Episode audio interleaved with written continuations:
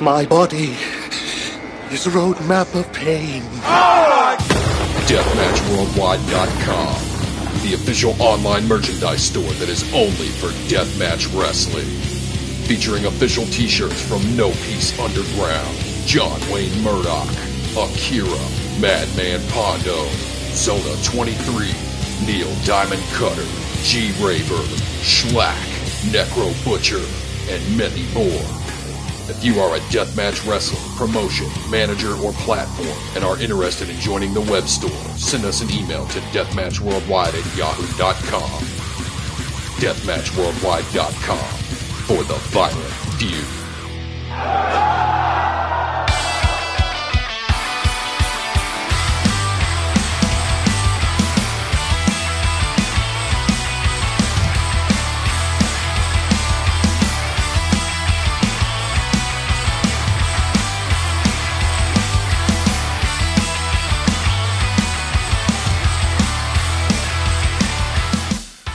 What it is, what's up, and welcome everyone to Faces and Feels. I'm your host, Rafe Houston. Today I'm joined by a very special guest. This will actually be his second time on the show. He first joined me for episode 50. It is the one, the only, the motherfucking struggles. How are you today, Ryan? Hey, what's up? Only a, a, a small group of people that I would wake up this early for, and you're one of them. So, what's going on, man? How are you? Bro, I love it. Normally it's me getting up at the super early times, but uh, they fucked with your flight and we had to move things around. And I appreciate you still getting on the line with me because I'm Yeah, I'm very excited. For those uh, unfamiliar about the timeline, I am uh, ready to head out to Tennessee for ICW No Holds Barred weekend. Yeah, buddy. But uh, yeah, we're doing. Uh, we got the Pit Six in Chattanooga on Friday, and then right after that, we got uh, NHB twenty. I think I don't know. I kind of lost track of everything that's going on. My brain is uh, fried and smashed as of late, and uh, yeah, Well, he's a busy man. He's got a lot of irons in the fire these days. When we last spoke, we just recapped Ryan's entire history. He long running podcast known as the Spotlight Series. It still exists today, though its form has kind of changed quite a bit uh, because his role in wrestling has changed quite a bit. He now does full time commentary for ICW No Holds Barred. He helps organize many, many things for that company. But as well as that, he's also starting his own wrestling company because I guess he hasn't had enough fucking punishment. So, tell, tell us a little That's bit it. what you That got is- planned. that is certainly it, man. Um, uh, over. I've been working for ICW since December of 2018. Yeah. I think that was it. I Mhm. think my my first show on commentary was uh when Danny retired. I'm doing air quotes. when Danny retired, he wrestled Amazing Red. I believe the show was called like Concrete Jungle or something to that effect. Mhm. And uh, that was my first time. We talked about that um on the episode 50 Yeah. but uh, since then definitely a lot a lot of change has gone on. It went from you know a hobby to uh, something i you know something i did after work something i did on the weekends to now uh quitting my job and and doing wrestling stuff full time it's been about a year that i've been doing that. And um i thought and this is uh how crazy of a human being i was i thought i was going to have more time to do the spotlight series. Mhm. but in actuality i do not have more time to do interviews. Um it just turned out that all right so you work 40 hours a week right? That's what i was doing. That's what a lot of people do. Um after work i would do the spotlight series and that was kind of like my release my outlet my creative plug it was uh my release my escape from my 40 hour job and it was something that i felt uh, proud of and cultivated and built Absolutely. but then all of a sudden yeah and you're Mhm. doing it Yeah. you're doing it right exactly now, the same. you get it Yeah. Mhm. yeah, same exact thing. So now I replace 40 hours a week of work. With now 40 hours of new time on my hands. So you think, oh, I'm going to be able to do the show. I'm going to be able to do this. I'm going to be able to do that. No, I don't have time. Wrestling has now become 24 7 on my brain. So the interviews are no longer an escape. It's no longer a creative plug because I'm nonstop wrestling brain at all times. Yes. Whether it's ICW, which I do tremendous amount for, uh, not just commentary, every video. I organize all the merchandise, design most of the merchandise, order most of the merchandise, you know, doing the live sales. Like that's not like that's an hour and change drive each way just to get to Danny's house, you know, Yeah, like yeah. it's it's added on top of that the travel um i organize all all the theme music. I doing all the trading cards. That shit takes so long. All the 8 by 10 photos. Everything you know? It's uh So much. that in itself is a lot. And then also i work for iwtv i run uh, social media for them but then also i do graphics videos and other freelance stuff for them then i have other people reaching out and they want commission videos or graphics and stuff so we're doing that then i'm on like full retainer for design for the wrestling universe which is a store located in new york we actually have three stores one in flushing queens one in Commack, Long Island, and one in Long Beach, Long Island. And so I'm on full retainer to do graphics, videos, whatever for them. Mm-hmm. So when I'm done, I just want to be done. You know, I just want to sit down and watch football with my wife, Yeah. you know, or some shitty television show that she because, wants to because watch. at that at that point you've filled your days with nothing but wrestling. So when you get home, the idea of like, you know what would be great talking about more wrestling is, is probably not where your mind goes. And I live that exactly the same. So I did a band for many, many years, 10 plus years, you know. Uh, after that all finished up, I went and worked in a music store, which is what I manage. People from the show would probably know. I sell guitars, basses, drums, whatever, you know, and I, I run that. So I'm around music all day. And people are like, You're still playing in your band? You're still playing bass and stuff? I'm like, Not really, because when I leave here, the last thing I want to do is crank up my bass because, like, I've heard it all day. You know what I mean? And then wrestling is my escape.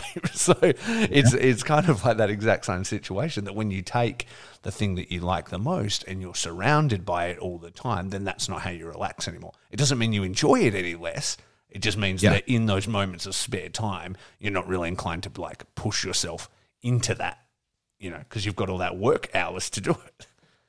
Yeah, Mm-hmm. a hundred percent. And then um you talked about the shift of what I've been doing. I'm still doing podcasts, Mhm. just a little a little less frequent. I mean, I went from every Monday night for about five years, Mm-hmm. not in- not including um during the heart of the pandemic where I was doing two episodes a week, like a real psycho. But people were home. I was home. We needed something. Honestly, the I, I used the the pandemic, which you know was an extremely rough and scary time for everybody. But I used that time at home from I was home from March to July 1st. So those months Wow. I I used I was home every single day, no work, you know, work was closed, on unemployment, and I was just like I'm going to treat this like a test run.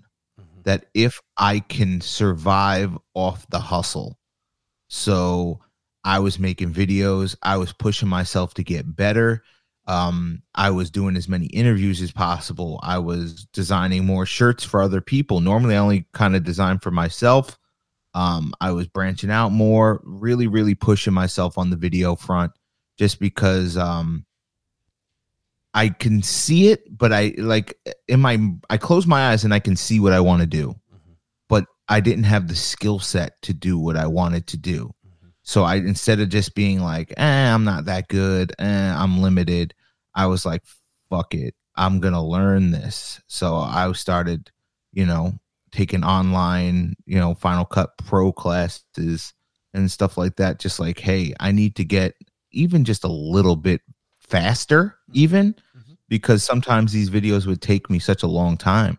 And it's like, man, is it really worth it to clock all these hours for a fucking 59 second video just for content for an episode?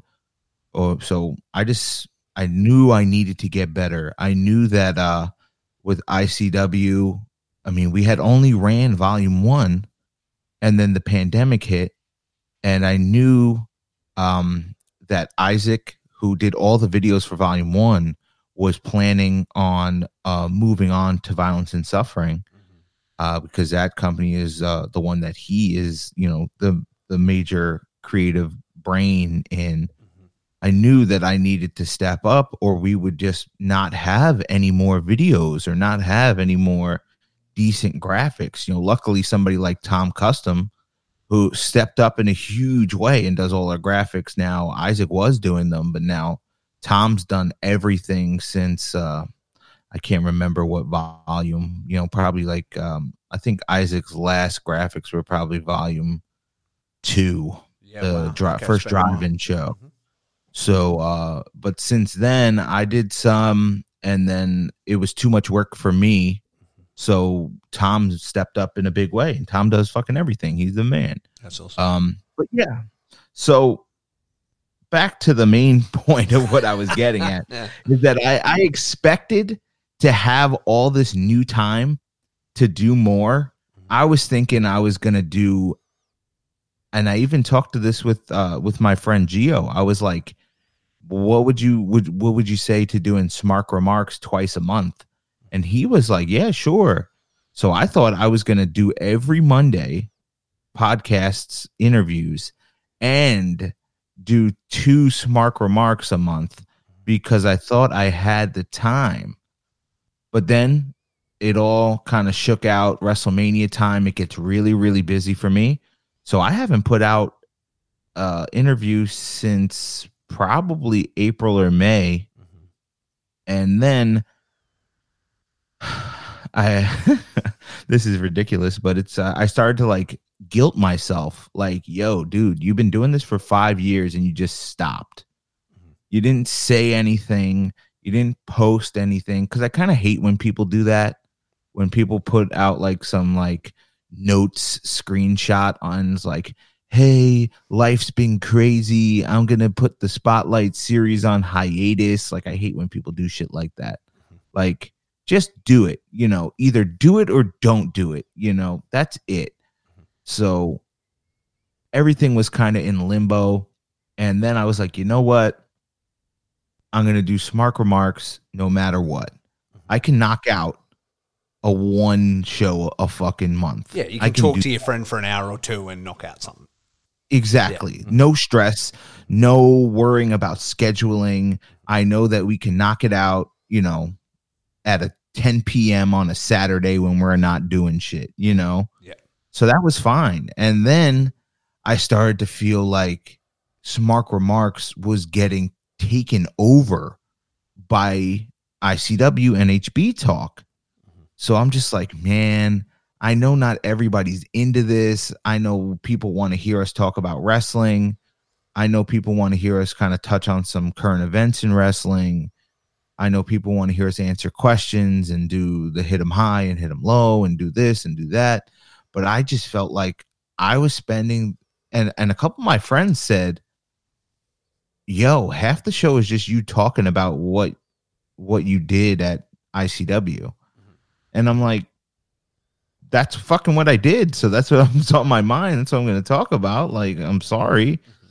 And then I, I just thought to myself, I was like, what if we just take everything NHB out of Smart Remarks, give it its own setting, and we can, I'll run two shows a month, one on the first, one on wherever. It doesn't matter. It's a free flowing situation. Uh, hopefully, you know, after one show and before another. So it helps build buzz and content. So we started to do that. And um they're honestly uh I have so much fun doing both of those shows. Um because I don't care. I just uh, I don't It feel the sometimes. need You're talking Well, shit. and that's rare. I don't really talk shit on the interviews. I kind of let the people do their thing yeah. and like we have fun but I don't really get wild on. Uh, but on on smart remarks, I and behind the chains, I don't give a fuck. Well, I will say it's your show. You're not in interview mode. You're not representing a, a guest or anything like that. You can just say what you want. It doesn't really matter. I really like both shows, and I was loving Smart Remarks for all the ICW talk. And then when it kind of Yeah. became two, and I could kind of you know hear Geo giving you shit about being all elite and doing all that stuff, I was Yeah. I was enjoying both. I thought I, I think it's a, a really good mix at the moment. yeah, it's fun and um and I enjoy it. So I'm glad that I I didn't just completely disappear from from podcasting. I know everybody used to get and break it down this way. You probably used to get 4 to 5 hours a month from me. Mm-hmm. Every Monday, probably a little over an hour. You know, you probably got that about 4 to 5 hours a month from the Spotlight series. Now you're getting two shows a month, but they're a little bit longer. So you're you're still getting about maybe uh about 4 hours of content from me podcast wise a month. Mhm. So that made me feel um less guilty and less hard on myself that I just kind of bounced from the medium and the world that gave me everything, you Yeah. know. Yeah, exactly. You didn't want to feel like you were just like, oh, cool, I got to this certain point and then peace out to all the people that, you know, kind of supported you until to that point. But I don't Yeah. think anybody would have seen it that way. Uh, as like a longtime fan of your show, I was like, I can Mm-hmm. completely understand, you know, why he's, you know, getting to that point. You know, Sure. it's it's also super cool as well when when I hear you talk about making the most of your time locked down. I, I hear that, and I know it's been hard for a lot of people around the world. That much time off work, I got to be honest, that's fucking awesome to me because I didn't get locked down for one goddamn day, basically. Damn. Uh, and so that had its own struggles, but I mean, really, it's not like I had financial worries at that time. You know, there was a, a few snap lockdowns here in Perth and stuff, but we've been the luckiest come like country in the world, basically. Yeah. And we're in the most isolated city in the world, so a few kind of issues and stuff, but but nothing really bad. And when I started this podcast in you know September last year or whatever it was, I was kind of like, oh, this will be great. This will, I'm sure like lots and lots of people did. This will be my opportunity, and I can dedicate some time to it. Never actually ended up happening. I was like, I'm going to start it and be locked down. Didn't happen. Just worked all the way through. Um, Yeah. and I was like, imagine how far I could be. But when you kind of look at the way things shake out and stuff, like for you and stuff, I, I don't think I'd change anything. I think everything sort of worked out where it was supposed to for anybody, uh, for everybody concerned, you know? like, Yeah, yeah. And, I you know, there's certain things that wouldn't have happened for certain talent, for wrestling companies, for everything without it, you know? I mean, it's um it was hard, you know, Yeah. because I used it as distraction cuz it's just I, you know, living in New York it's a rough time, I man. can't, I can Not only easy. imagine. Yeah. It was a tough time, man. Mm-hmm. And um it's definitely scary. But I was just like, hey man, I'm gonna try and do something. Because I I got a you know, a couple friends who are super talented who just like slept for three months Yeah. and played video games and there's nothing against that that is uh, a different type of distraction a different type of uh, way to uh, keep your mental health in check you know instead of i guess i know a lot of people were like hey don't waste your time. Make sure you're using this to to to be productive and make sure you're you're learning new skills or using this time. You know we always say oh i don't have time to do that Yeah. well guess what? We were given a big chunk of time. And um, then on the other hand you know people might have felt pressured. Oh well i have to do something with this time. If i if i sit around lazy for a month and uh you know play video games and do this and that i'm a failure you know? It's just um different strokes for different folks for a me. lot, of, a lot of pressure, a lot of stress in that entire situation. you yeah know? And exactly And it was like, exactly you just got to, whoever you are and however you're dealing with it, like, just use it in whatever way makes you happy because the other way leads to destruction. You know, like it's just like if it's video games, if it's pushing yourself into stuff, then that's the right way to go, no matter what it is. You know, and I, I really. Um, admire people who who manage to turn it into something. Because if I was really locked down, I had grand goals, but I probably would have just played video games. I imagine. yeah, but I mean that was part of it, though. You know, it's uh, it's definitely part of it. But I just kind of said to myself, like, hey, I'm not going to sleep till one o'clock every day. So instead of waking up at 7 a.m., I, w- I got up at about 10 a.m. every single day. Yeah. You know, mm-hmm. and I kind of just tried to create something mm-hmm. every day. And whatever that may be, you know, mm-hmm. if it was artwork for the podcast, if it was, uh, you know, creating an episode with someone, if it was editing videos, if it was this, if it was that, just working on t shirt designs, even if it was me doing 15 minutes of work or 15 hours of work, mm-hmm. I was like, I'm going to create something today, yeah. whatever that may be, you know? And during this time while you're trying to do that, are the first, I guess, ideas or sort of thoughts of something like expect the unexpected starting to germinate? Not at all. Or ICW no, focus? Just, head, no. um, this is a. I, I don't know if you know this. Year. I know you. You've been out of the game for a little bit, but it's an audio medium. I don't know. Yes. yes. Ah, yes. Ah, the podcast. Yeah. Yeah. Here but, we go. Um, no, man. Uh, no. I honestly, and maybe this kind of goes in line with uh with podcasting into commentary. Mm-hmm. I never had a goal to do uh, to do a podcast. Yeah. But it kind of just made sense when it was presented to me. Mm-hmm. Um I was a guest on somebody's show. I was like, I could do this fucking better than them. So I did. Mm-hmm. And then it turned into my thing.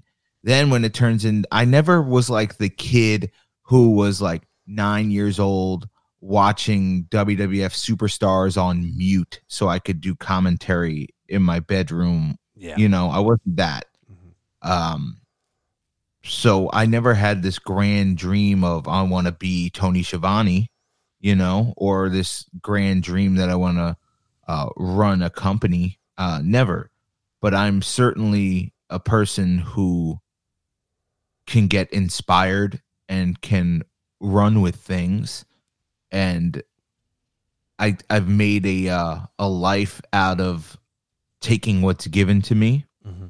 and making the best out of it, whether it's a good situation, great situation, or a shitty one.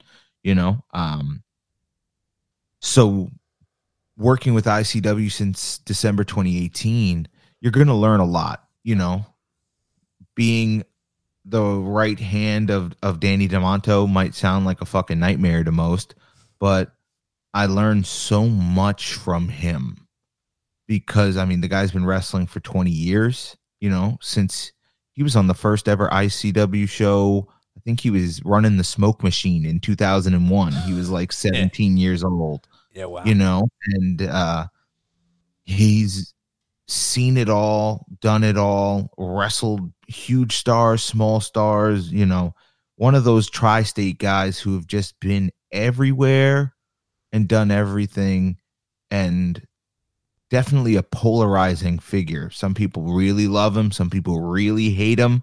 There's kind of no in between on Danny Demanto. And for me, I love him, man. He saw something in me enough to be like, hey, uh, uh, the ICW shows tomorrow. Why don't you come to my house the day before we'll plan everything out and then you could sleep here and chop half of your drive off so it's shorter and uh, we'll go over there together you know and i never said like hey can you teach me how to run a wrestling company? Hey can you show me how to book a show? Yeah. It was just he included me mm-hmm. you know? Yeah. And i i for somebody who has always had trouble with being included, You know, that's why I'm a sports guy. Uh, I've played sports my entire life because you sign up for a team and you're on it, you know, or you make the team and you're on it. Uh, when it comes to, you know, friend circles or this or that, where you have cliques and people who are to themselves and stuff. And, you know, it was easier to be on a team because, you know, that's what you were doing instead of having to be like, oh, these people picked me and said, hey, why don't you come hang out with us? You know, so I always had that anxiety of of being included, but I never had to say to Danny like, hey, can you show me how to do this, man?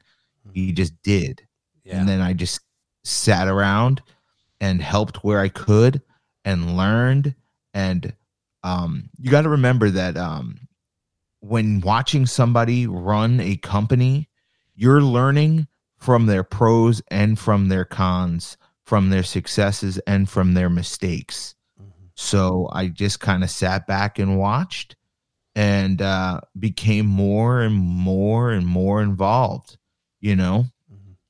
so now anything and everything that happens in ICW, I know. I know about, you know, I know what's happening, what's coming, who's this, who's that, what merch is being made, what's happening for our Black Friday sale, what's booked on January 22nd, like Just got it all. everything, yeah. you know. Well, you're part of the team. Exactly. He Yeah. chose you for Yeah. his team, whether you knew it or not, and and you became part of that Exactly. family. Yeah. So I, I I continued to learn and learn and learn, and I still had no thought in my mind, hey, I want to run a company. Yeah. No, not at all. When I quit my job and started to do wrestling full time, um, I had mentioned before that I do graphics for the Wrestling Universe stores. Um, Jack, who owns those stores, he is the owner of the original ICW since 2001. And when we turned it over to ICW No Holds Barred, he was still involved. But then he kind of uh, isn't the biggest fan of death matches. So probably around volume three or four, he was like, "Hey, I'm done, guys. Have fun. Keep doing your thing, but I'm good." So cool.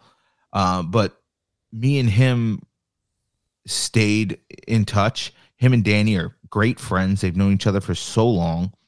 So he's had his wrestling universe store in Queens for like 15 plus years, Wow. running signings, doing everything, selling figures, memorabilia. So Danny used to go to his store for signings back in the day when he was a teenager. So they've known each other for almost 20 years Yeah. Wow.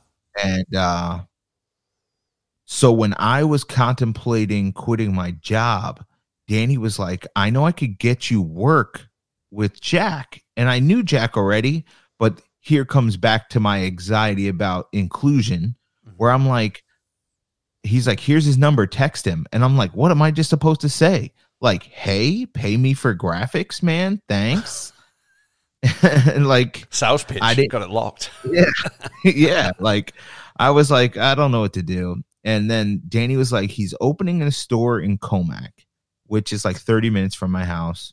Mm-hmm. The other store is like 25 minutes from my house. I was still working 40 hours a week. And Jack was like, I, I messaged him. I was like, hey, Danny told me to shoot you a message. Blah, blah, blah, blah. If you need any help with the new store or anything like this. And uh, he's like, come and meet me over there. I was like, all right. So I go over there, I meet him at the fucking store, and it's empty. And we're talking and talking and talking. And he goes, What's your work schedule like? I was like, I work 40 hours Monday through Friday, you know? Uh, I'm not at a computer. I'm I work with my hands. I'm production manager. I'm on a ladder. I'm doing this. I'm over here. I'm over there. It's like, but I can knock out stuff for you, you know, afterwards.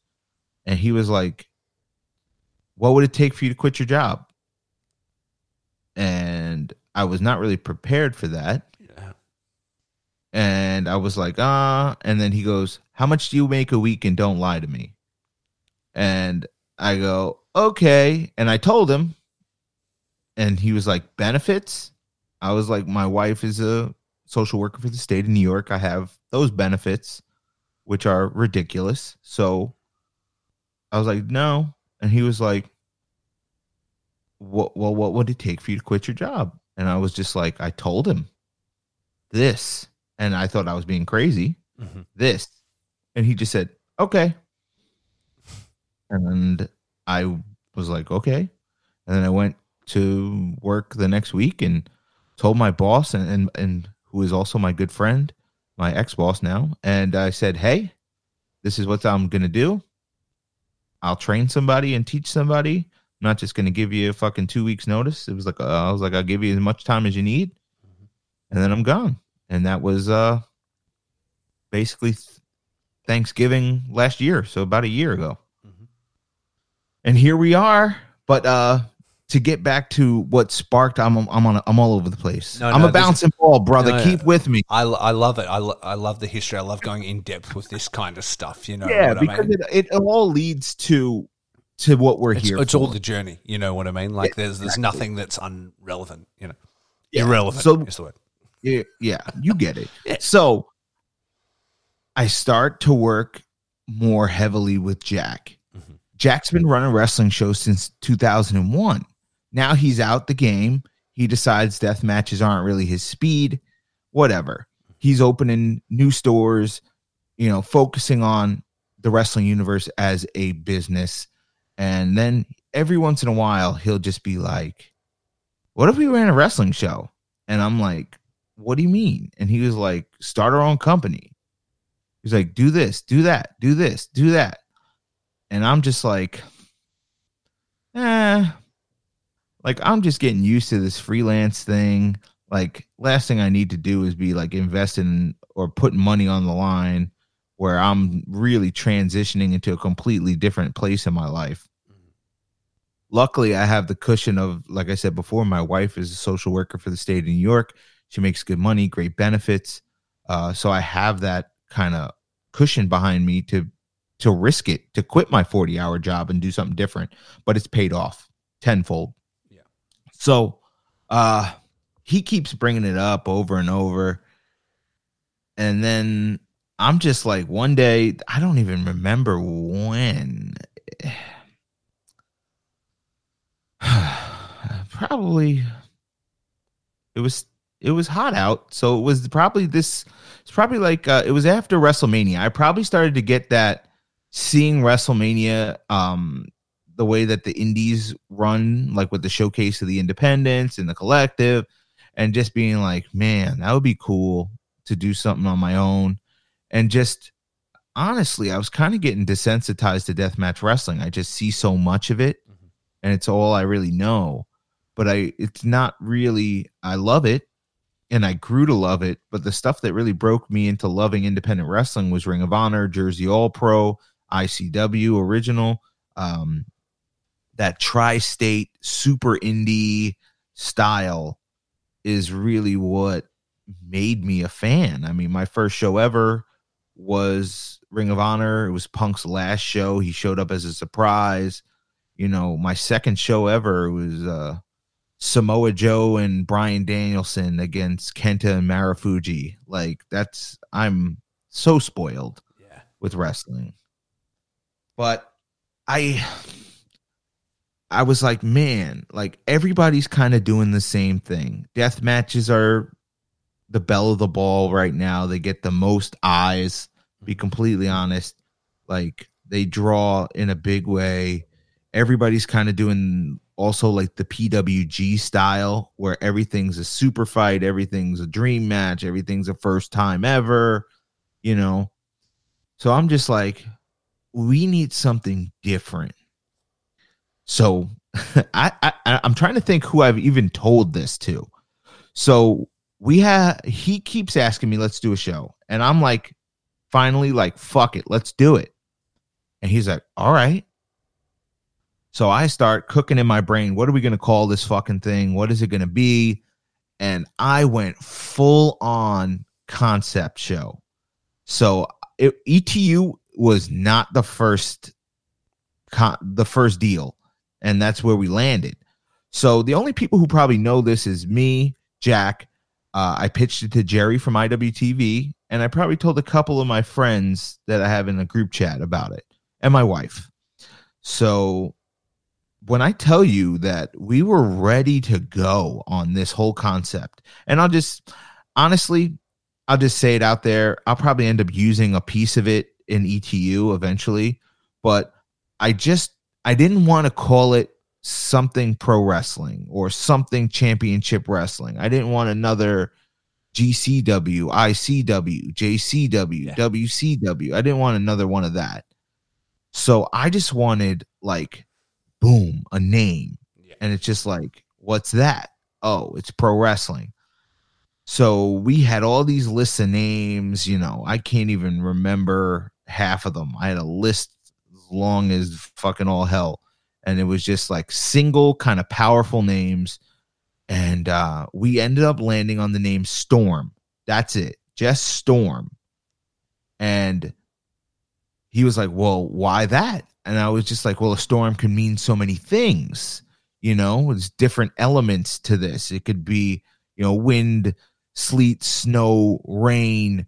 Uh, it could also be, you know, like you're storming the beach or stuff like that. It's there's so many different meanings to it.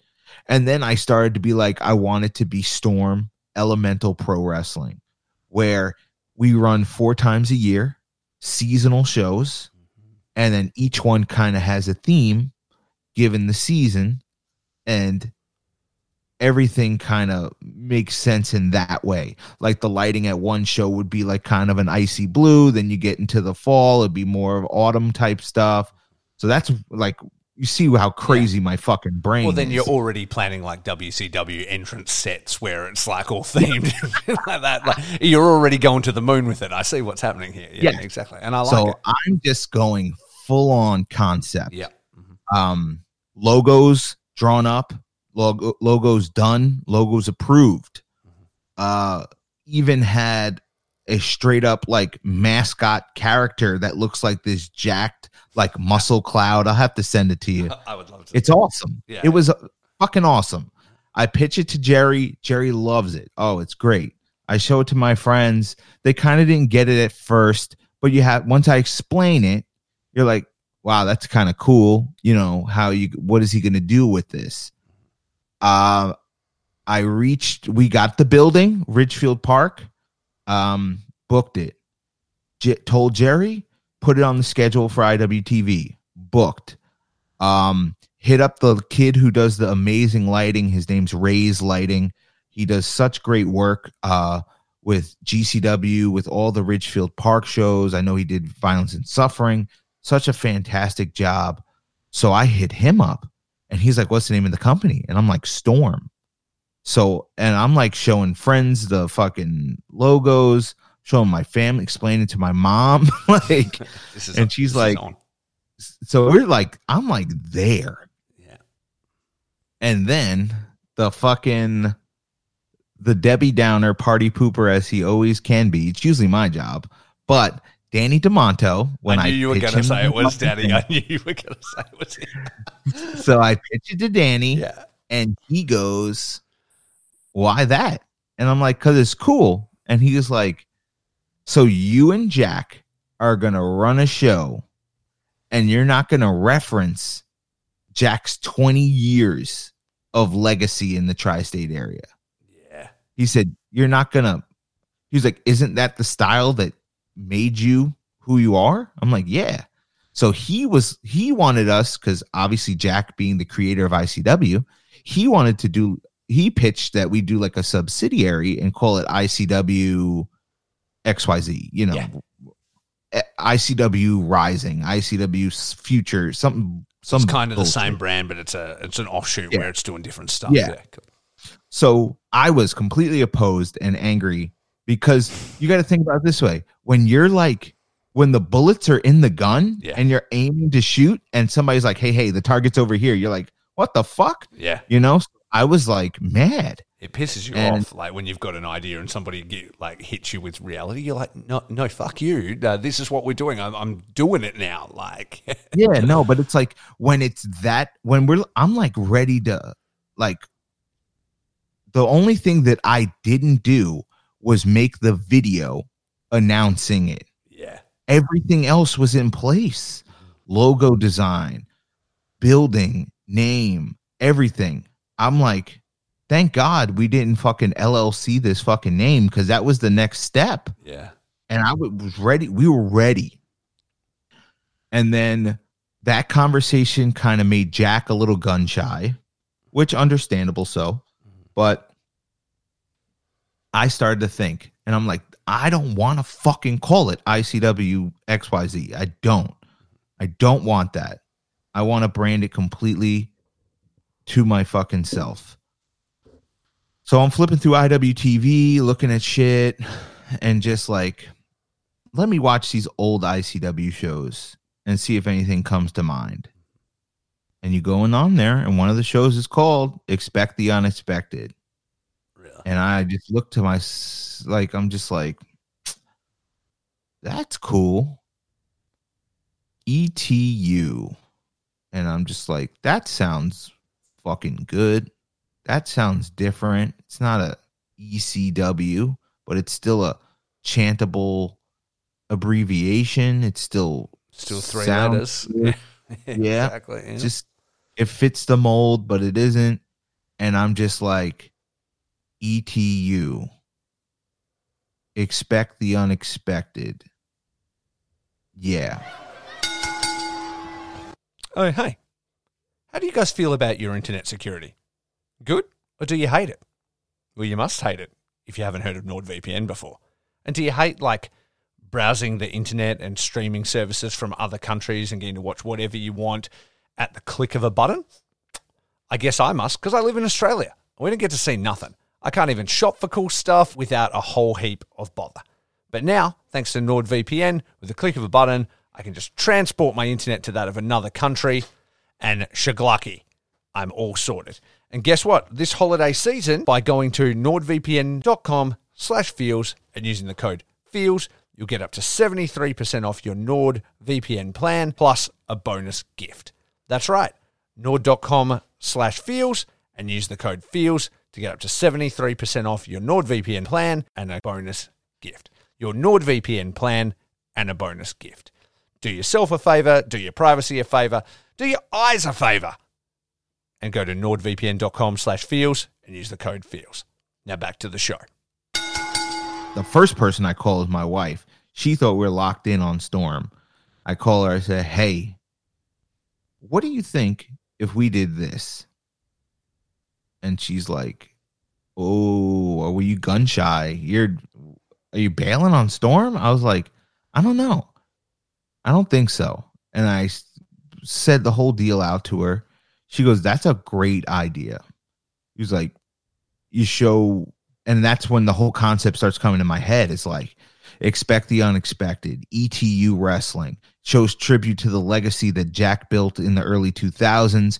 We can use some older guys, match them up, up against newer guys, do dream matches. It kind of covers everything. It'd be a love letter to the independent scene that sparked my fire for independent wrestling in the early 2000s. And I was just like, I talked to my wife. She said it was good. Like, do I have something here? Am I scared about the the heavy concept of Storm? I know I can make that work. I know Storm's a good idea. It's just heavy. It's a lot to take in. And to explain that to a new fan base is difficult. So I didn't pull it yet. So I talked to Jack and explained it to him. And he loved it. Of course, he loved it. It's showing tribute to all his work. Mm-hmm. You know, he ran a show called Expect the Unexpected 20 years ago. And it's a tip of the cap to everything that he did. So he loved it. And he was like, But what about Storm? I was like, I don't know, man. Let me ask a few more people. And then I told Jerry, and Jerry goes, So are you gonna stick to the gimmick? And I go, What do you mean? He's like, Expect the unexpected. It's gotta be like a mystery vortex show. I was like, No, it doesn't. He's like, It doesn't, but it it would be cool if it was. Mm-hmm. And then I said to Jack, "What if we did that?" And he loved that idea. So I was like, "Let's fucking do it."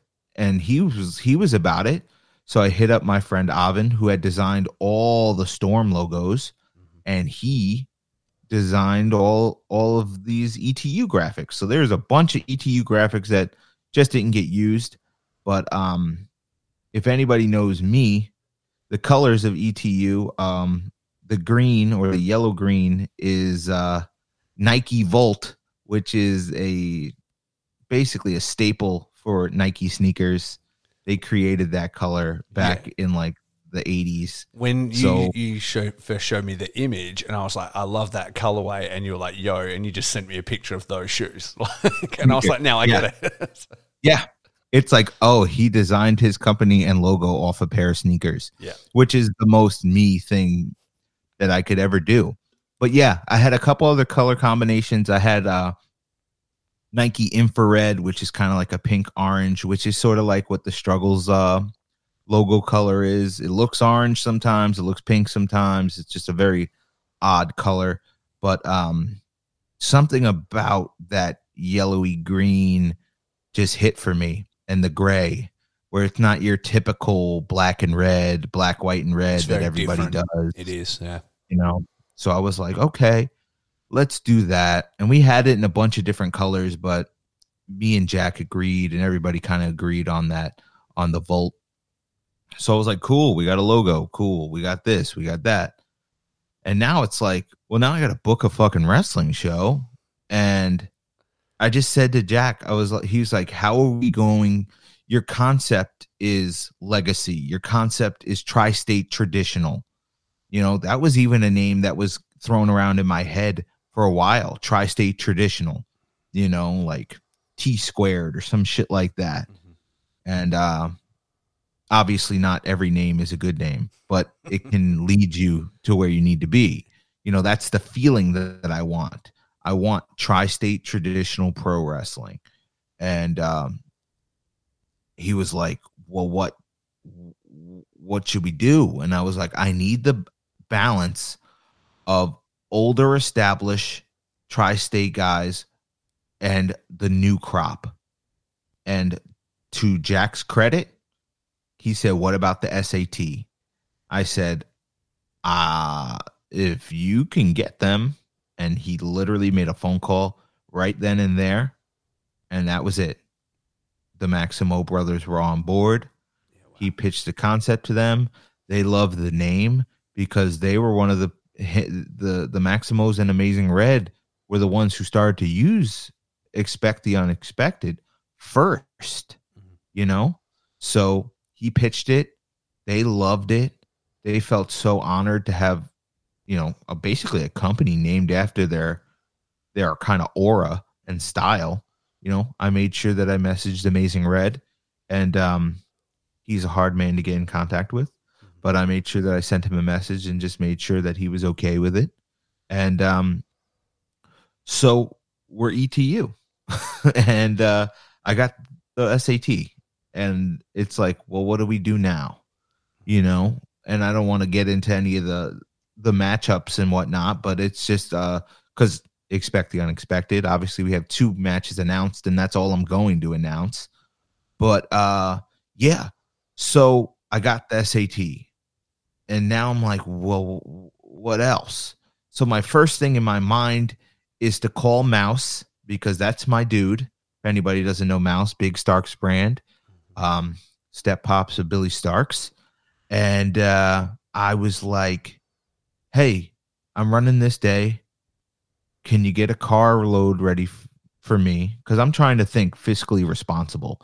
Clearly, if you've seen my roster, fiscally responsible has gone away. Out the window. We've yeah, we've lost that. it's gone. yeah. But I was trying in the beginning to be fiscally responsible. Just let that be known to everybody. So I hit up Mouse. I was like, yo, let's put a car together. So we did. And he asked me who I wanted. And I'm like, I want Billy on the show. Uh, get me Radrick. Get me Myron. And he goes, one more. And I was like, get me Tankman. And everybody could do it except for Calvin. He had to be somewhere the next day.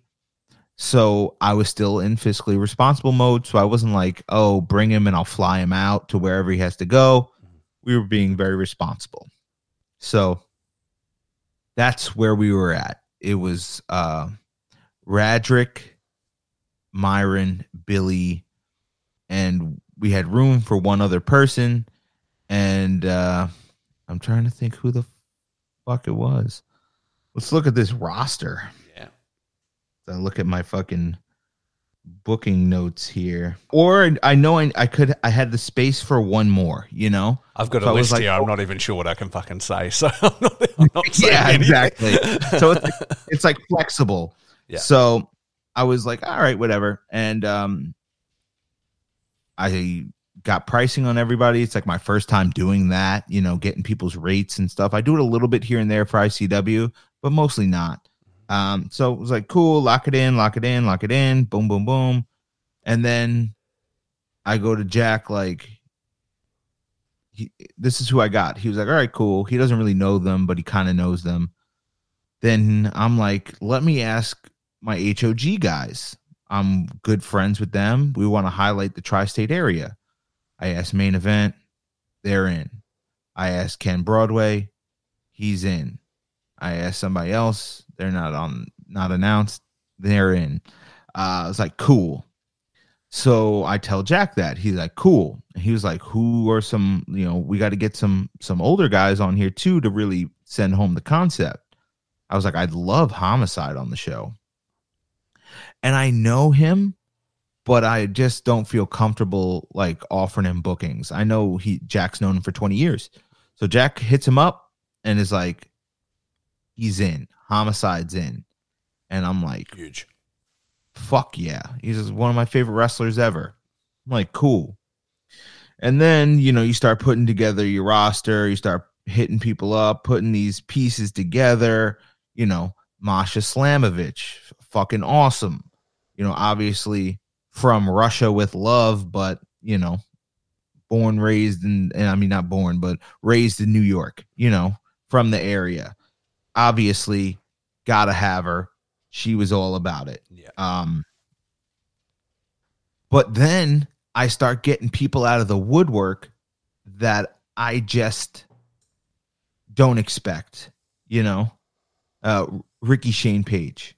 Hey man, congratulations! This is awesome. Love that to see you do it. You have such a great mind for for pro wrestling. I love to see what you're doing. Blah blah blah blah. And then I'm just like, you want to wrestle? And he's like, uh, yeah. So that's just how that worked. And then I mean, the, the, you can you can spot my people. I mean, Kira, you had to guess. John Wayne, that's my dude. And one of the main things for John was, dude, I'm gonna get you that title match. I'm gonna get it. Nobody else is gonna get it for you. And that's not me being disrespectful to anybody, but that's just all the way real. Yeah. Has has John earned a shot at the IWTV Independent World Championship? Yes. A thousand percent yes. 2020 Independent Wrestler of the Year on an absolute tear for the last two years. But do do I think anybody was gonna give it to him the shot? No. So I said to John, you know, hey, I want you to be on board, blah, blah, blah. He's like, what do you have for me? I said, I'm going to try this. And he didn't really get his hopes up. And I just flat out messaged Jerry, what is it going to take for me to get an IWTV title match? And honestly, I thought it was going to be Wheeler Yuta, which would have been more fiscally responsible. And, uh, but it would have been way more, uh, it would have been a little easier on the pocket. But, um, Wheeler is on fucking television. Like, come on. He just went and got like you know signed by AEW. So what are you going to do? So it's just one of those things where uh title changes hands and I'm like, shit. And I say to Jerry, I'm just like, what can we what's it gonna take? Can I do this? And he was like, Yeah. but it comes with XYZ. And I'm just like, uh, it just felt heavy. And over, you know, much, much debate and balancing and figuring it all out and negotiating and really just fuck it. We did it. And I knew I had to announce it because I know that that's when I knew I had to completely abandon the full on mystery vortex secret show when I got that match booked because I just knew everyone needed to know it was happening. It's too hot. It, like it had to. Yeah, yeah, exactly. And it's also a, a, marquee match, right? If you tell yeah. people that's there, that's the kind of match that can sell a show just on its own without even knowing yeah. the undercard. So at that point, you've just got to go. People need to know that John Wayne's going to get this opportunity and that fucking Alex Shelley's on the show. That's like yeah. huge. Yeah. So I knew in my head, it's like I'm gonna announce Shelley, and it'll say on the graphic, "Will defend the IWTV World, you know, Independent World Championship." Mm-hmm. Cool. I'll leave that out for a few days. Let people speculate. But we are in Florida for Deathmatch Horror Story, and Jerry's like, "You're gonna announce it, right?" And I was like, "Yeah." And then right after the 60 minute death match, I look at Jerry because I'm sitting right next to him. I was like, I should go have him cut a promo about Alex Shelley right now. Yeah. And he said, Yes, you should. So I ran to the back, said to John, You good? He was shockingly, he was fucking fine. And um, he was like, Yeah, let's do it right now. So I filmed it and I was just like, All right, cool. I'm gonna edit this up, make it a little special, and we'll get some hype for it. And it worked. It worked. People are excited.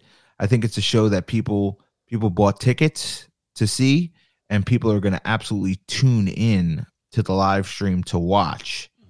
So uh, that was a hundred percent going to be like the only match I announce but then things change.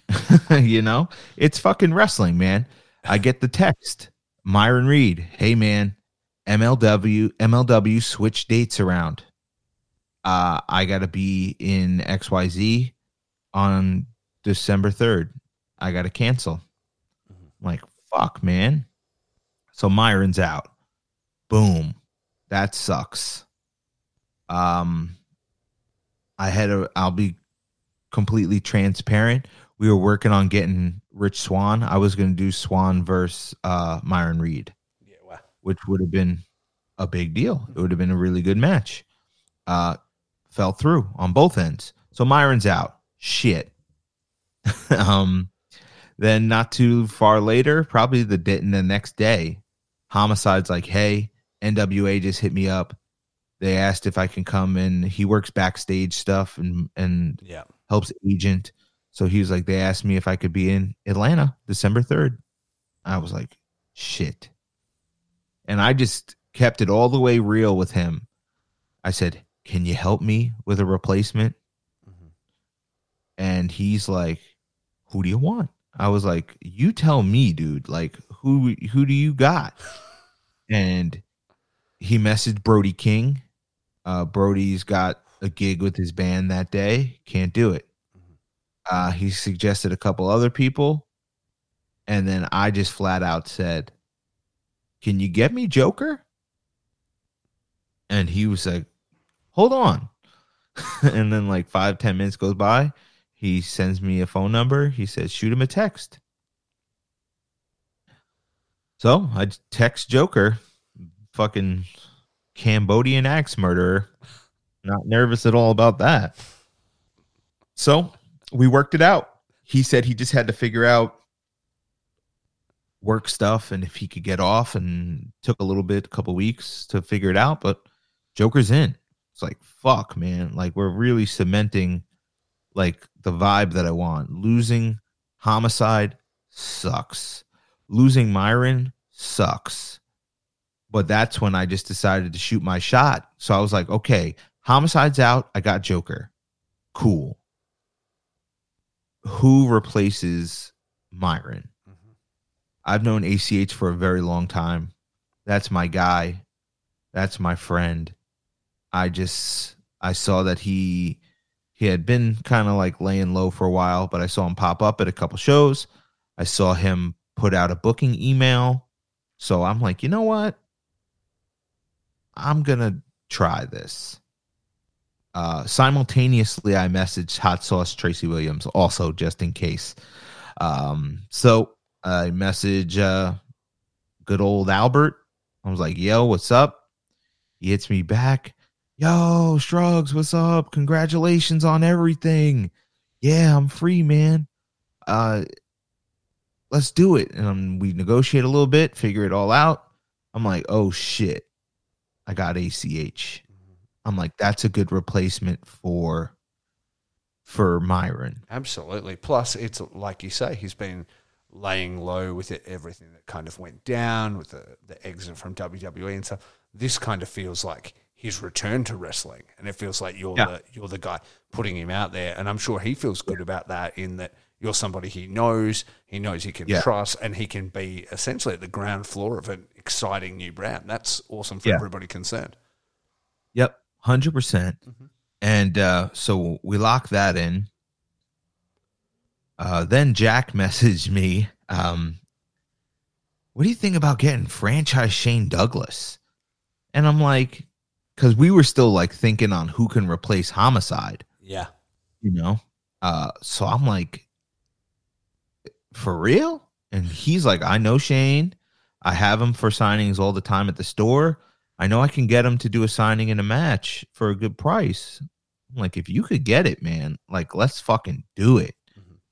And he locked it in. So I was like, you know what? There are my two. Ro- I'm gonna announce homicides out. I'm gonna announce Myron's out, but then simultaneously, I'm going to announce franchise is in and ACH is in. And hopefully, people will be like, I'm okay with this. And it seems like people were okay with it Mhm. you know it's definitely uh losing homicide is uh irreplaceable to me and the concept of the show Mhm. thousand percent um but i mean you want to talk about tri-state legacy franchise shane douglas yeah kind of tri-state legacy right there Mhm. Just a little bit of a different time. So I'm I'm happy with it. I'm good. I'm good. Um also to Jack's credit, uh, he got me in touch with Prince Nana, which was a big deal for me being an ROH kid Mhm. growing up, watching and becoming in tune with independent wrestling. My first show ever, uh, the embassy was on that show. Uh, Prince Nana and the embassy at that time, it was a tag match with Jimmy Rave and Alex Shelley. So definitely, there's a couple people who are on the first independent wrestling show that I've ever went to who are on my show That's and so that's cool. kind of crazy, you know, when you think about it. So, um, talk to Nana. He's awesome. He has so many uh, great connections when it comes to booking people and stuff like that. I'd be lying if I didn't ask how much the Briscoe brothers were, but that's the story for another time. and and uh, imagine if I ran SAT Briscoes. Jesus Christ. Never say never. Uh, yeah, yeah, it's not happening. It's not happening. My, like I said, even though I have become, uh, the budget's gone and completely out the window, I'm still can't afford the Briscoe brothers. But um, maybe one day. But yeah, so uh, Nana's awesome. Has so many connections, and he had just uh, grouped himself with Mike Verna, who's tri-state guy seen him in Beyond, you've seen him here, seen him there. He's at uh Northeast Wrestling. So I was like, if they're reforming the embassy, like I'll I'll rock with Mike Verna. Verna's also very close with the SAT, he trains with them. Mm. So it all made sense. Mhm. So I was like, okay, boom, embassy's back, you know Yeah, cool. we're, we'll do a uh, new age version of it. You know, Verna's the new crown jewel, and we'll see, we'll see what plays out or who Nana brings with him because you never know. Yeah. So it's all kind of falling into place. But then things kind of just fall in your lap. You know, I'm good friends with my boy Juba. We've known each. I've known Juba since he was like 15 years old. Wow. We used to go to uh punk rock shows and festivals, and I'd see him there. He was fucking six six when he was 15 years old, and huge. And we both bonded over wrestling at these shows. It was basically a friend of a friend was like, "Hey, this is my friend Tom. That's Juba. this is my friend Tom. He likes wrestling. This is Ryan. He likes wrestling." So then we just started talking about it, Yeah. and we've stayed friends ever since. Um, so I knew that I wanted him to be a part of things, but I didn't know that him being a part of it would also drop Carlos Romo in my lap, which I'm a big fan of Carlos, obviously, professional wrestler from Spain, but he's wrestled in Progress and Rev Pro. You've, I, th- I believe he did an NXT UK show. Uh, he used to ta- tag team with A Kid, and he's been on Uncharted Territory. He was in Turbo Graps, the the BLP uh, tournament that they have. So I was just like, it fell in my lap because Tom was like, "Yo, Romo's gonna be in, at my house from coming over from Spain. Should I tell him to hit you up?" And I was kind of like, "The show's booked out, bro." And then Myron fell off, and this happened, and that happened, and I'm starting to book the card out, and I'm like, and he hit me up, and we talked about it, and the price was right, and I'm like, yeah, fuck it, like I'll find a place for you, man. Mhm.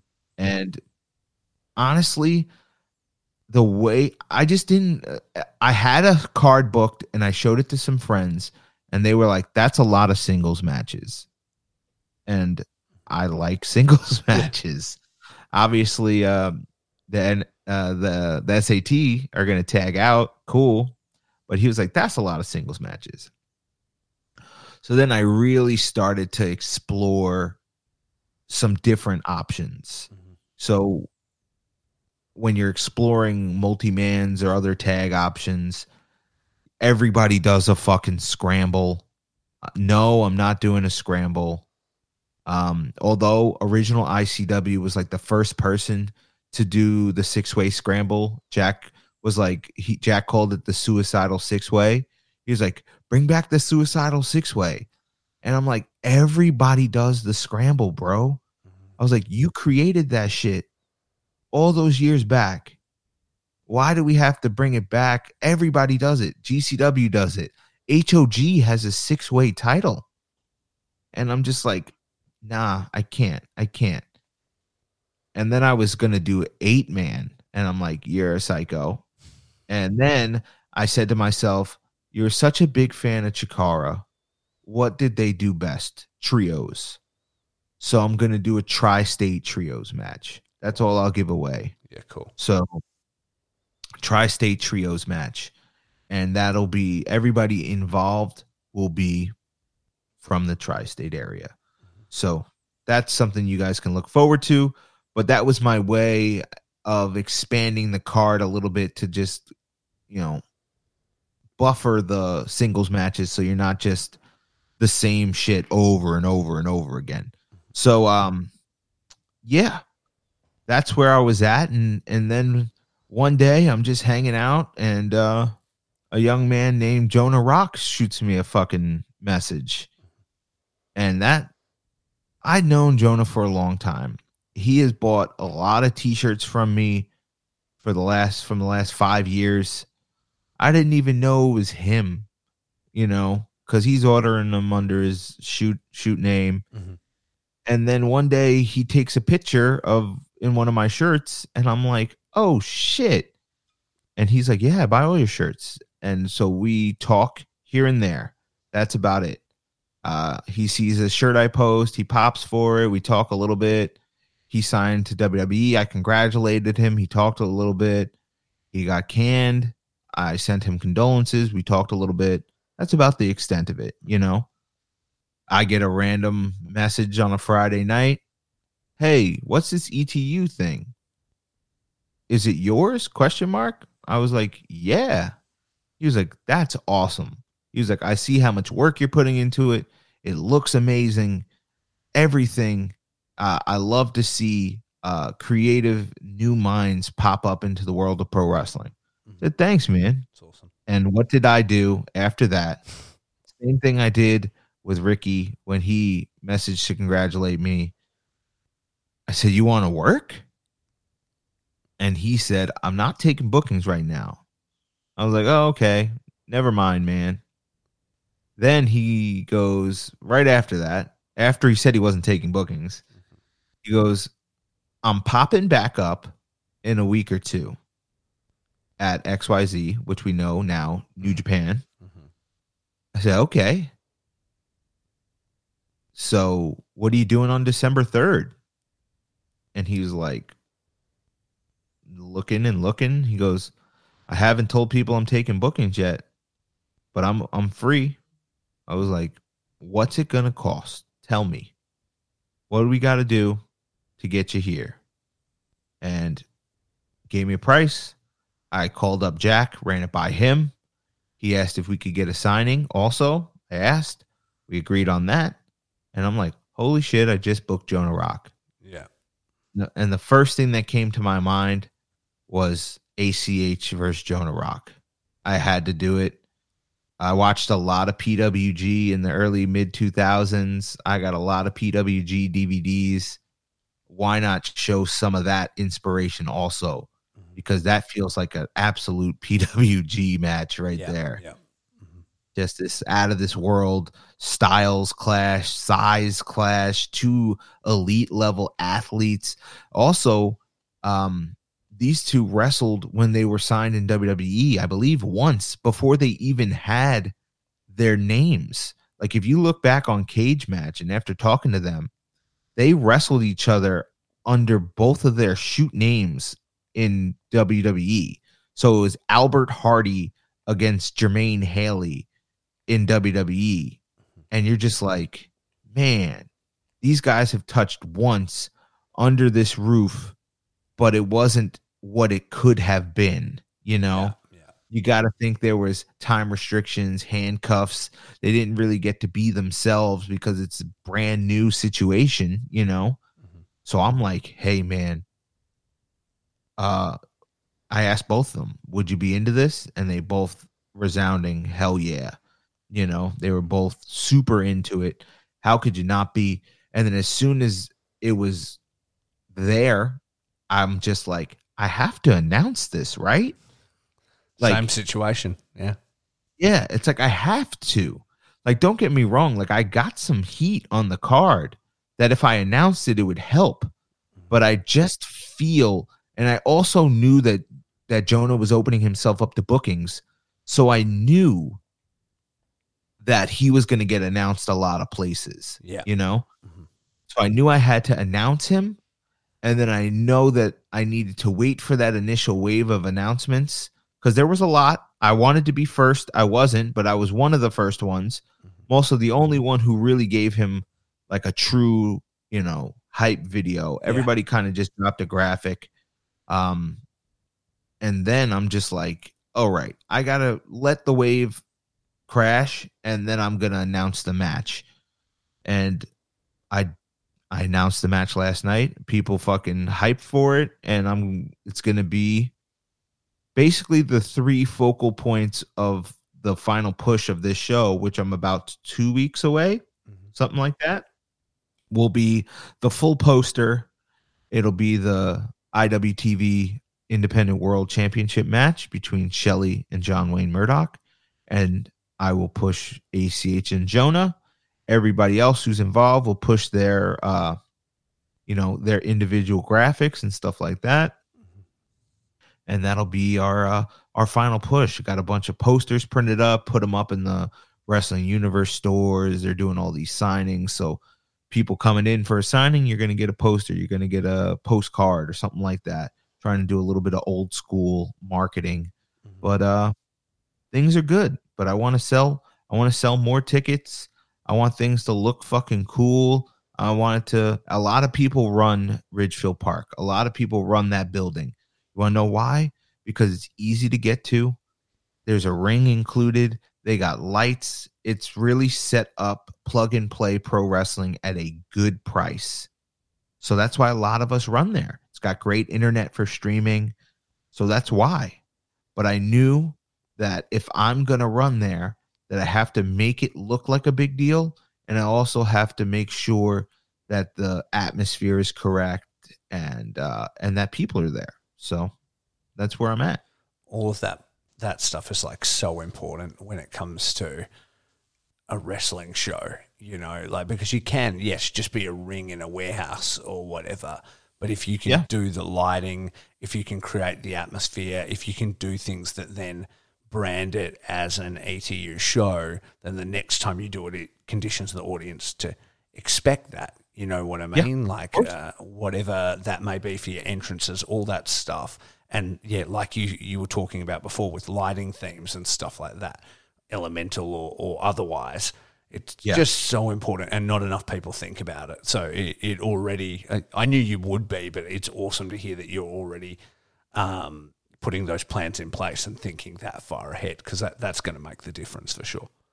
Yeah, definitely. Like uh, like I tell a lot of people, um I messaged the kid uh from Ray's Lighting when I still had the storm name. It was one of the, as soon as I locked in the Ridgefield Park building, um talked to Jerry to lock in the streaming date, I messaged him because I knew I had to take that building that is used very frequently and make it look different. And I knew that he could do that. I've seen him do it. Uh, he did lighting for Violence and Suffering and made it look all purple and dark. He same thing when he did Paris is bumping and a couple other places. I know that I need like something to transform that building a little bit, just a little bit, you know. And um, so one of the first things that I did was message him and get pricing for the full the full fucking deal. And um I just uh ICW No Holds Barred can get away with the gritty and grimy because that's what it is. Yeah, absolutely. It's a fight club. It's underground. It's fucking borderline illegal.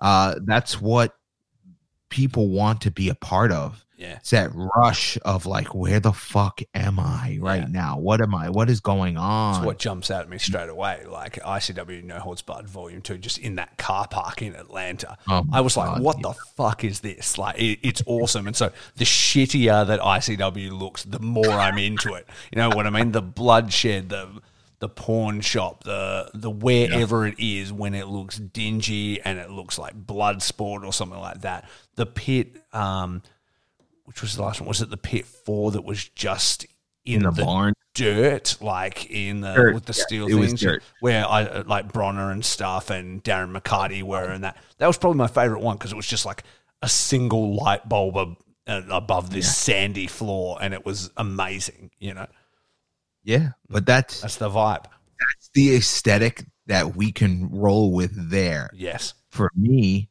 I knew that I needed more of a polished aesthetic yeah, because I don't want to look like everybody else. Mm-hmm. And ICW achieves that in the reverse direction. Mm-hmm. They don't look like anybody else. Nobody else is doing pit shows. I mean, no piece does there, no rings, but it's always in the same place. You know, we're doing the chains, we're doing the cage, we're doing the physical pit with who knows what they're going to build, you know, and it's just a reverse direction.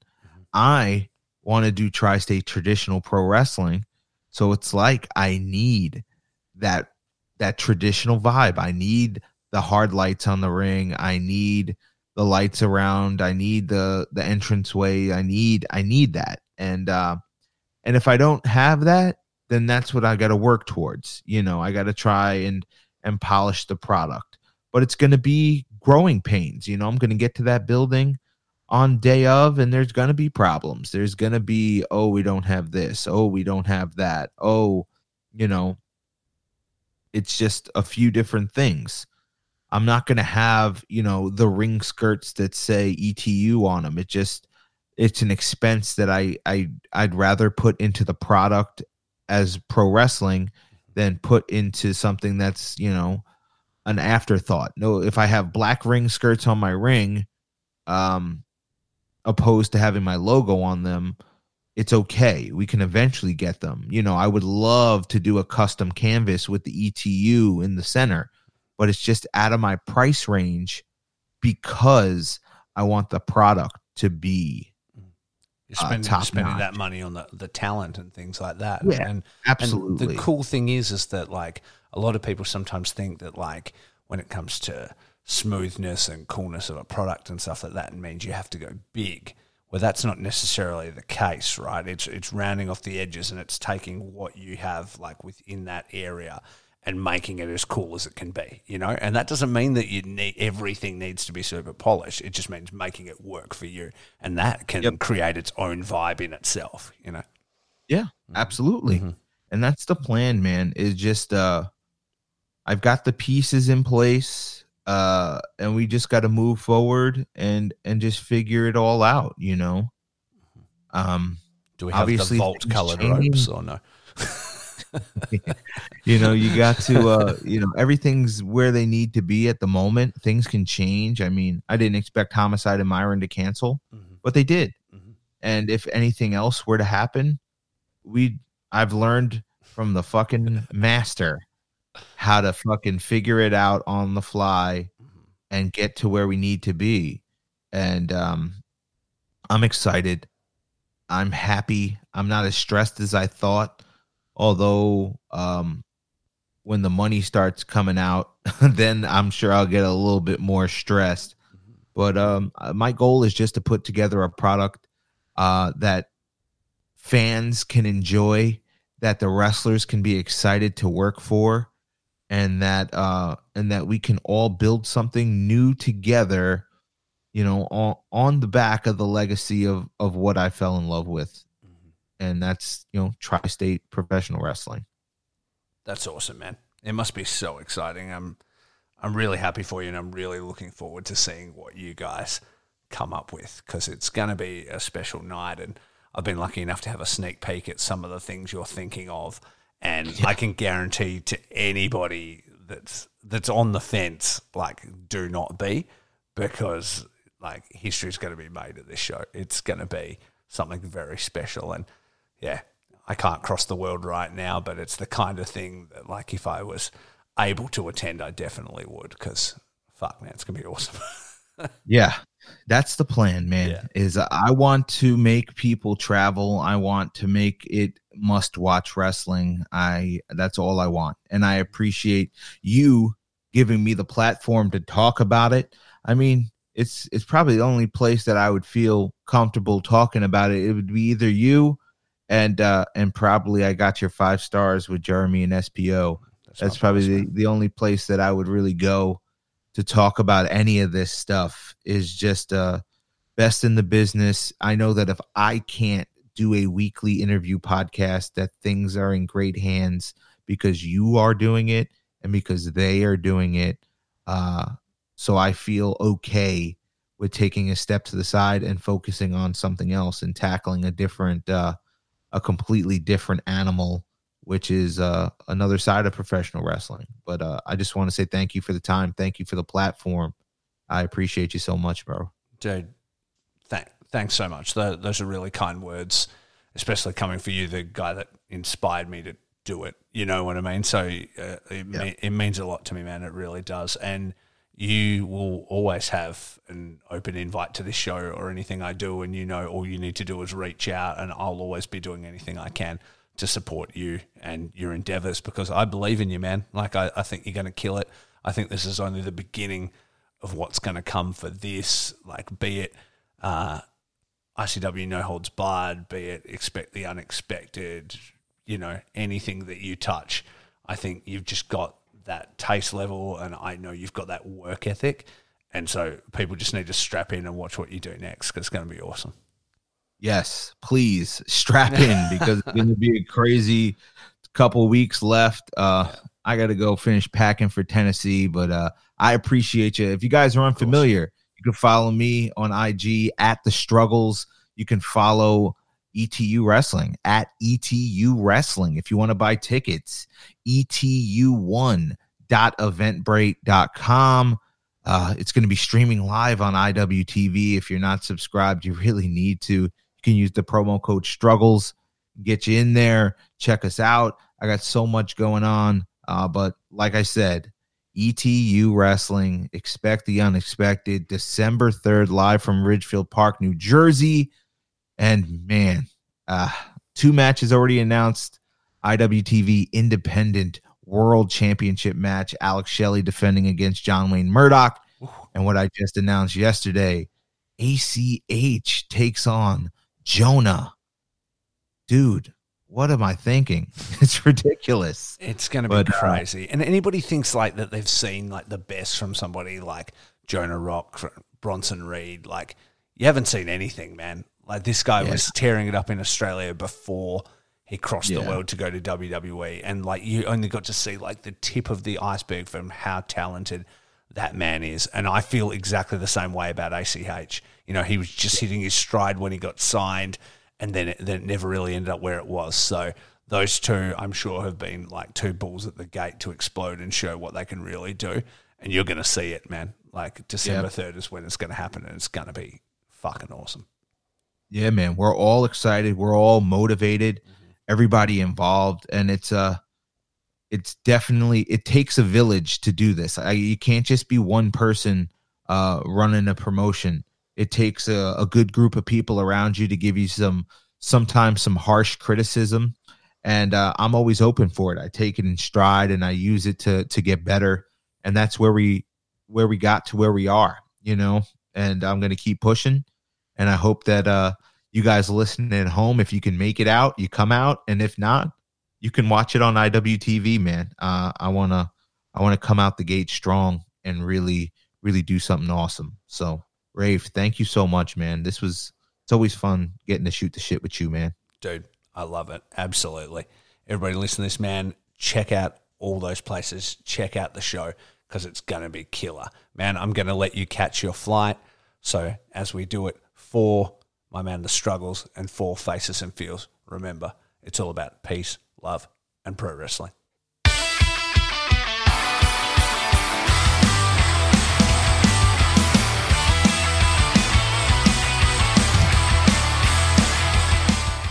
Thanks everyone for listening. Faces and Feels is a DIY project created and edited in house by me, Rafe Houston. You can show your support by following us on Instagram at Faces Feelscast, Twitter at Faces Feelscast, and Facebook at Faces Feelscast. Or send us an email with topic suggestions or feedback to facesandfeels at gmail.com. And don't forget to rate and review us on iTunes. Our banger theme is Loose Lips Sink Ships by the Thunder Vipers. Check it out on Spotify. And now hang around for a quick word from some friends of the show. Peace out.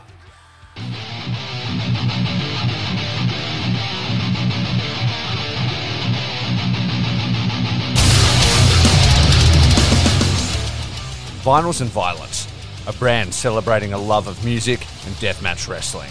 Follow on Instagram at Vinyls and Violence, follow on Twitter at Legalized Ranch, and that's ranch with two H's, and buy the shirts from deathmatchworldwide.com. Vinyls and Violence. I'm pretty sure it's like some weirdo shit like Pokemon or something. My body is a roadmap of pain. Oh DeathmatchWorldwide.com, the official online merchandise store that is only for deathmatch wrestling. Featuring official t-shirts from No Peace Underground, John Wayne Murdoch, Akira, Madman Pondo, Zona 23, Neil Diamond Cutter, G Raver, Shlak, Necro Butcher, and many more. If you are a deathmatch wrestler, promotion, manager, or platform and are interested in joining the web store, send us an email to deathmatchworldwide at yahoo.com. Deathmatchworldwide.com for the violent feud.